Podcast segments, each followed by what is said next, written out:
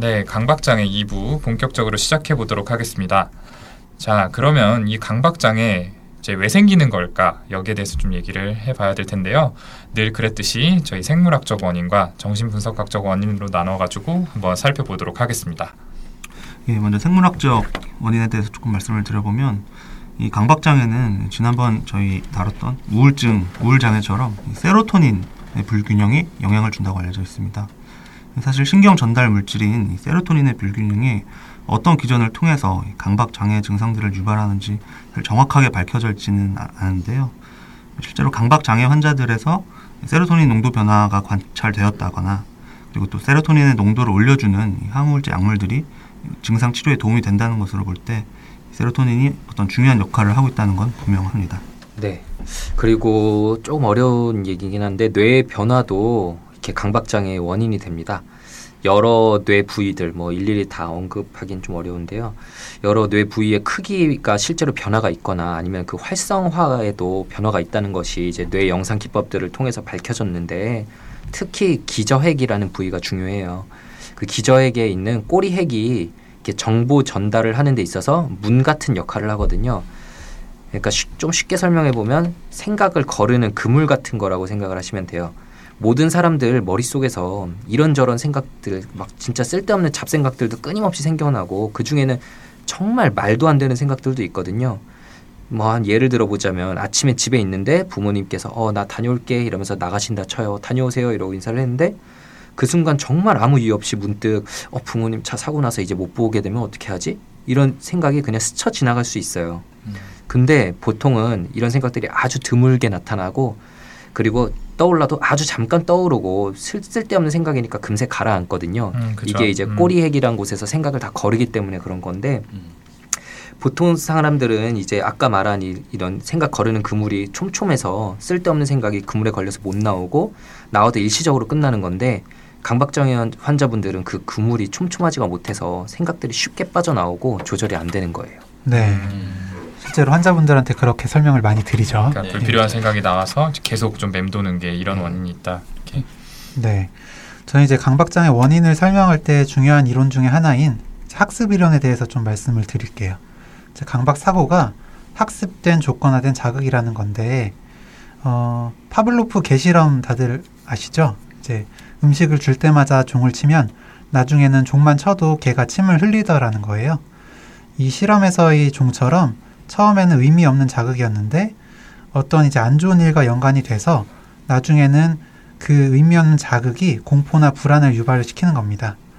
이제 사실 저희가 거의 매일 4라는 숫자를 별 생각 없이 봤는데 이제 숫자 4를 본 날 어느 날 차 사고가 그냥 날 뻔한 거예요. 음. 그렇게 되면 너무 놀라고 이제 겁도 나고 그러겠죠. 음. 이 다음부터는 이제 4라는 숫자만 봐도 막 불안해지는 겁니다. 음.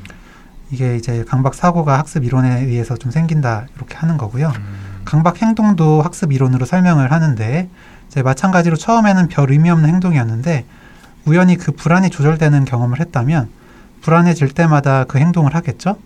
점차 그 행동이 하나의 유형으로 고정되는 게 강박 행동의 원인이다. 이게 학습 이론입니다. 음. 음. 네, 그렇게 볼 수가 있겠네요. 그리고 제가 요즘 정신분석 이야기를 별로 못해서 오늘은 제가 좀 이쪽 관련해서 해볼게요. 이 강박증이 정신분석적으로도 이야기가 많이 나온 질환입니다.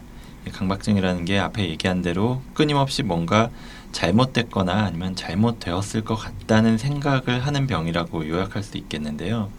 이런 생각을 태어나서 처음으로 하는 때가 학문기라고 하는 시기고 정신분석학적으로 강박장애는 대표적인 학문기 질환 중의 하나입니다. 이 학문기가 아이들이 배변 훈련을 하는 나이 그때를 생각하시면 되는데 이 시기에 보이는 중요한 특징이 양가 감정이라고 하는 게 있어요. 의심이나 양가 감정이라는 게 있는데 똥을 지금 쌀까 아니면 참을까? 아 이따 싸면 더 시원할 텐데 아니면 어머니를 보자니까 지금 똥을 싸야 할 것 같고 아 참긴 힘든데 이러면서 쌀까 말까 계속 고민을 하거든요. 근데 아이가 이 시기가 지나가 버리면은 이런 생각들 줄어들고 사라지는데 강박장애 환자들은 큰 스트레스를 받았을 때 이 시기로 생각이 퇴행을 하게 된다고 해요. 그래서 끊임없이 할까 말까 고민을 하고 의심을 하고 이런다는 게 정신분석에서 이야기하는 강박장애입니다. 그리고 거기 더해서 아까 일부에서 마술적 사고를 얘기했었는데 생각하는 게 현실로 이뤄진다. 말에 힘이 있다. 이렇게 생각하는 게 마술적 사고인데 이거 역시나 자아의 기능, 에고의 기능이라는 게 약해지면서 마술적 사고를 하게 되는 강박 증상을 보이게 된다고 이야기를 하는 게 정신분석학적인 설명입니다. 음, 네. 이렇게 좀 원인에 대해서 이야기를 해봤고 이번에는 치료에 대해서 말씀을 좀 드려볼게요. 이제 치료는 이제 약물 치료와 인지행동 치료를 함께 하는 게 이제 우선되는 초이스입니다. 그래서 앞서 세로토닌의 불균형이 강박장애의 원인이 되기 때문에 세로토닌의 농도를 올려주는 SSRI 같은 항우울제를 사용을 하는데요. 우울증에서보다 좀 고용량을 사용하는 게 특징입니다.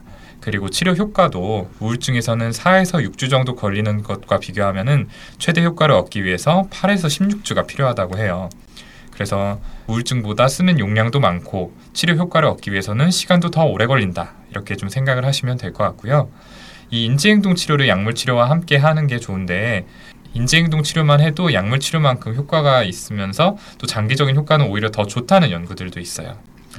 인지행동 치료가 어떤 건지 이 개념에 대해서는 이미 저희가 앞선 방송에서 여러 차례 설명을 드렸으니까 우울증 정비소 시간처럼 강박장애에서는 어떻게 인지행동 치료가 이루어지는지 이걸 역할극으로 좀 보여드리도록 하겠습니다. 이제 본인의 것이 아니면 만지지 못하고 만졌을 때는 1시간 이상 씻어야 되는 증상을 가진 환자가 이번에도 역시 우리 만능 정신과 의사인 허경 교수님의 진료실에 찾아온 상황입니다. 네. 안녕하세요. 그 지난주에 다른 사람과 악수하고 손 씻지 않기로 했었는데 좀 어떠셨나요? 네, 2주 전보다는 괜찮았어요. 한 번 그렇게 하는 것 자체가 너무 힘들긴 한데 지난주에는 그래도 안 씻고 좀 버텨봤거든요. 그 전까지는 안 씻는 게 너무 힘들어서 계속 실패했었잖아요. 네, 그랬었죠. 그럼 이번에는 이제 악수하고 안 씻었을 때 불안감이 한 몇 점 정도셨죠? 10점 이제 죽을 듯한 미칠 것 같은 이제 불안이라고 했을 때요. 음, 한 6점 정도였던 것 같아요. 네. 그럼 그 불안이 좀 얼마나 지속됐던 것 같으세요? 한 10분, 아, 한 15분 정도 힘들었던 것 같습니다. 네. 아, 진짜 정말 힘드셨을 텐데 고생 많으셨습니다. 그런데 15분 지나고 났더니 좀 불안이 좀 어떻게 변하던가요? 좀 계속 비슷한 수준으로 그동안 계속 힘드셨어요? 아니요, 힘들긴 힘들었는데 그렇진 않았어요. 처음에 힘든 만큼은 아니고 시간이 지나니까 좀 견딜만 하더라고요. 네. 저희가 좀 계속 공부했던 내용인데 그 말씀하신 대로 불안이라는 게 영원히 지속될 것 같지만 결국에는 줄어든다는 거를 이제 확실히 좀 알게 되셨을 것 같아요. 성공하셨으니까 이번에는 어떤 걸 해볼까요? 다른 사람 물건 만져보기를 좀 해볼까요? 어, 똑같이 만진 뒤에 이제 씻지 말고 참으시고요. 불안이 몇 점인지 그리고 그 불안이 얼마나 지속되는지 적어 오시면 됩니다. 좀 어려울 것 같긴 한데 해보겠습니다. 네, 상황 잘 봤습니다. 자, 불안을 유발하는 상황을 낮은 점수부터 서서히 올려가면서 노출시키는 점진적 노출 방법이라는 걸 사용을 했고요. 노출 후에 강박 행동을 하지 않도록 하는 노출 반응 방지 기법을 통해서 치료하는 과정을 간단하게 보여드렸습니다. 그러니까 두려워하는 자극에 노출을 시키고 그 이후에 그 불안을 줄이기 위해서 하는 강박 행동을 못하게 하는 거죠. 그리고 그 못하게 한 후에 불안이 계속 가는 게 아니라 자연스럽게 잦아든다라는 거를 본인이 경험할 수 있도록 만들어 주는 게 이 치료법의 핵심입니다. 그래서 이 강박 장애는 불안을 유발하는 상황 그리고 강박 사고 그래서 유발된 불안, 강박 행동 또는 회피 행동의 악순환의 고리를 가지고 있는데요. 이 고리를 끊는데 이 바로 노출 반응 방지 기법이 도움이 되는 거죠. 네. 인지행동 치료에서 또 중요하게 교육하는 점 하나를 또 설명을 드리자면요. 어, 이제 자신 생각이라고 스스로 컨트롤 할 수 있는 건 절대 아니란 점입니다. 이제 아까도 나온 이야기인데 자신도 하기 싫은 끔찍한 생각들이 계속해서 떠오르다 보면 이제 죄책감도 생기고 스스로를 나쁜 사람으로 보게 하기도 하거든요. 그래서 이제 저희가 유명한 예를 하나 들어서 설명을 드리곤 하는데 여기 계신 분들은 다들 아실 거예요. 예, 청취자분들도 한번 들으면서 좀 해보세요. 자, 핑크 코끼리를 지금부터 1분 동안 절대 떠올리지 않으시는 겁니다. 핑크 코끼리요. 네, 핑크 코끼리. 절대 본 적도 없으시겠죠? 음. 네. 자, 지금 혹시 핑크 코끼리 이미지를 머릿속에 안 떠올리신 분이 계실까요? 없으실 텐데, 이렇게 생각은 스스로 조절을 할 수가 없는 겁니다. 이제 환자분들은 이제 생각을 거르는 그물이 느슨해졌을 뿐이다. 떠오르는 생각들로 인해서 너무 괴로워하지 않으셔도 된다. 이런 메시지를 저희가 전달해 드립니다. 음, 네, 그렇죠. 지금 허기원 교수님 말씀하신 개념이 굉장히 중요한 것 같아요. 그 욕설이나 막 외설적인 장면 그리고 막 폭력적인 공격적인 장면들이 계속 떠올라서 힘들어하시는 분들 너무 많으시거든요. 음. 제가 봤던 환자 한 분은 목사님이 되기 위해서 신학대학도 졸업을 했는데 자기가 동성애자인 게 너무 힘들다고 찾아왔었어요. 그 당연히 아무한테도 얘기도 못하고 자책을 어찌나 심하게 했는지 첫 면담 시간부터 이야기 꺼내고 나서 막 펑펑 울으시더라고요. 정말 뭐 멈추지 못하고. 근데 얘기를 잘 듣다 보니까 동성애자인 게 아니라 동성끼리의 성관계 장면이 원치 않는데도 계속 떠오르는 강박증이었던 거예요.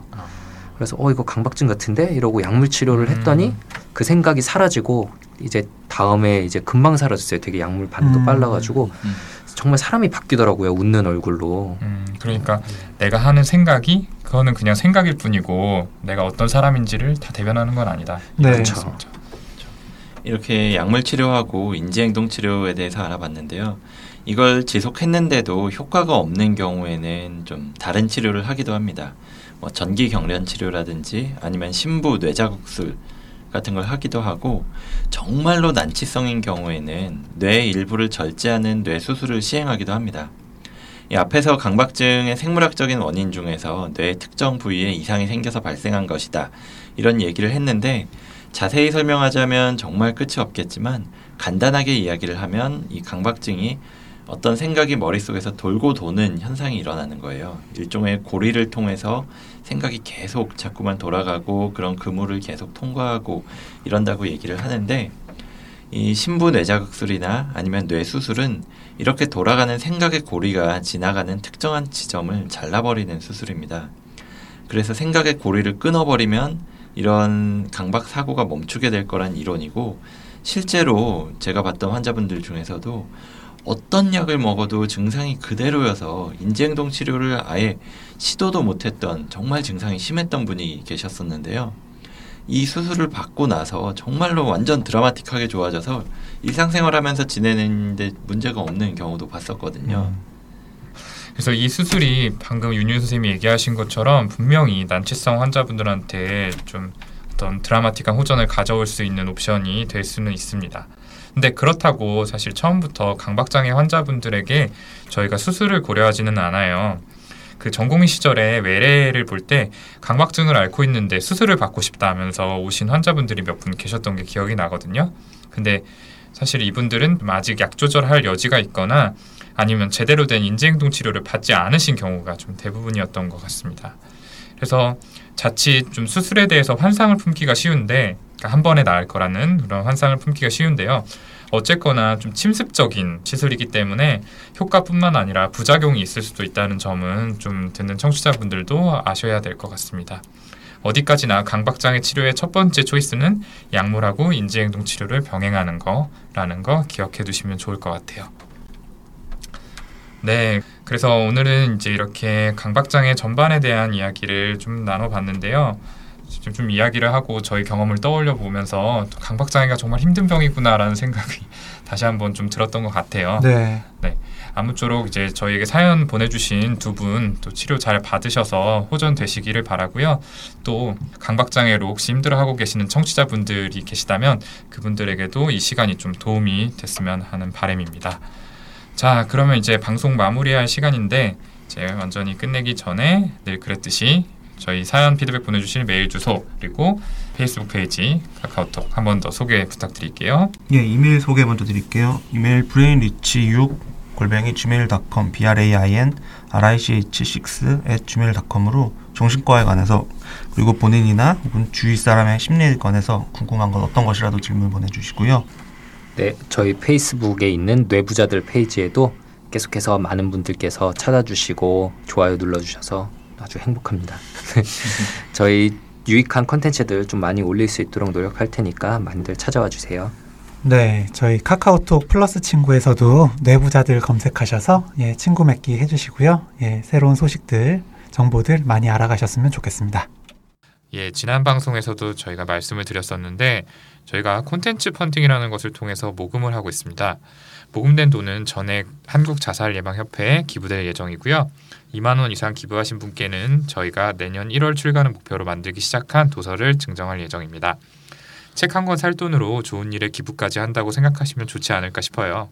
그래서 자몽.co.kr 이 URL로 들어가시면은 쉽게 기부에 참여하실 수 있으니까 많이들 참여 부탁드리겠습니다. 많이 참여해 주세요. 네, 좋습니다. 그럼 이걸로 오늘 11화 정신과의 비밀을 소개합니다. 정비소 시간 마치도록 하겠습니다. 저희는 다음 시간에 더 재미있고 유익한 컨텐츠로 다시 찾아뵙도록 하겠습니다. 감사합니다. 감사합니다.